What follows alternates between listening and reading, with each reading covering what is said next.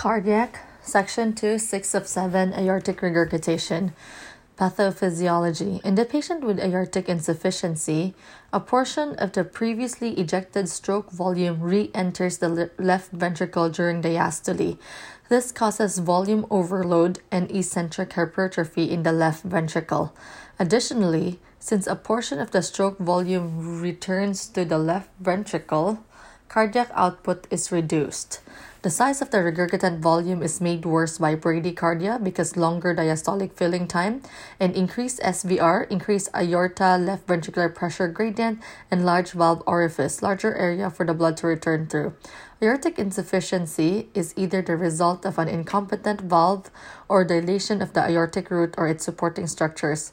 Unlike stenosis, which takes decades to develop, valvular insufficiency can either occur acutely or develop over many years.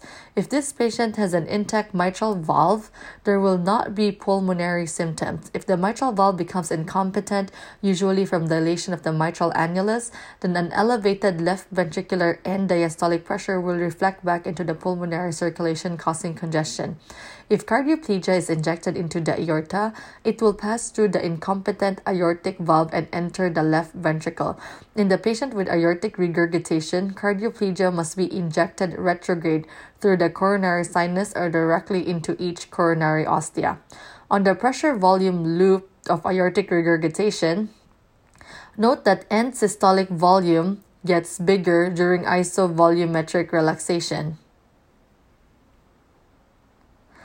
This is because the regurgitant volume is added to the blood volume entering the left atrium. We added an A to help you remember this again. Since this is a volume issue, the pressure volume loop becomes wider. Like mitral regurgitation, the loop of the acute presentation is smaller than that of chronic disease. Acute aortic regurgitation Acute aortic insufficiency leads to rapid cardiovascular instability. The left ventricle becomes acutely dilated and experiences increased wall tension and impaired contractility. Left ventricular failure may result. Acute aortic insufficiency is usually caused by endocarditis, but it may also result from aortic root dissection from aneurysm or trauma. Chronic aortic regurgitation. In the patient with chronic aortic insufficiency, the left ventricle has had time to compensate with left ventricular dilation, eccentric hypertrophy. The diameter of the chamber increases to a greater degree than the wall thickens. This normalizes wall tension while preserving stroke volume and contractility. The rise in left ventricular end diastolic pressure coupled with a reduction in aortic diastolic blood pressure decreases coronary perfusion pressure. As the left ventricle continues to dilate beyond the range of compensatory mechanisms, wall tension and cardiac mass increase. This reduces compliance and contractility, ultimately culminating in left ventricular failure. Chronic aortic insufficiency develops slowly, so the volume overloaded ventricle is better able to compensate for a progressively increasing regurgitant fraction. Anesthetic management is full, fast, and forward. Heart rate and rhythm increase with normal sinus rhythm. A faster heart rate reduces the regurgitant volume and increases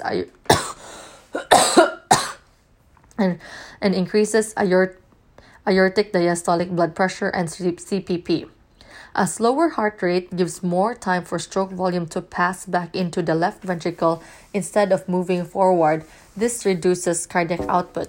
Additionally, this reduces pressure at the aortic root and can compromise CPP. Preload. Preload, maintain or increase. Some of the stroke volume is lost to the left ventricle, so avoid hypovolemia. Afterload decrease. Blood flows along the path of least resistance. An elevated afterload increases the regurgitant volume, while a lower afterload promotes forward flow. Phenylephrine and vasopressin aren't ideal choices. Contractility maintained. Left ventricular failure is treated with an inotrope and a vasodilator. Pulmonary vascular resistance maintained. Acute left ventricular dilation stretches the mitral annulus. Left ventricular pressure will, will, will reflect to the left atria and pulmonary circulation. Pulmonary congestion will result. Regional anesthesia. Sympathectomy reduces afterload and will reduce the regurgitation fraction. In patients with aortic regurgitation, the arterial waveform has a sharp upstroke, a low diastolic pressure, and a wide pulse pressure. This is secondary to ease of ejection followed by retrograde flow of blood towards the left ventricle. This arterial pressure waveform may also have biphasic systolic peaks, Bisferiens pulse because of an additional reflective wave from the periphery.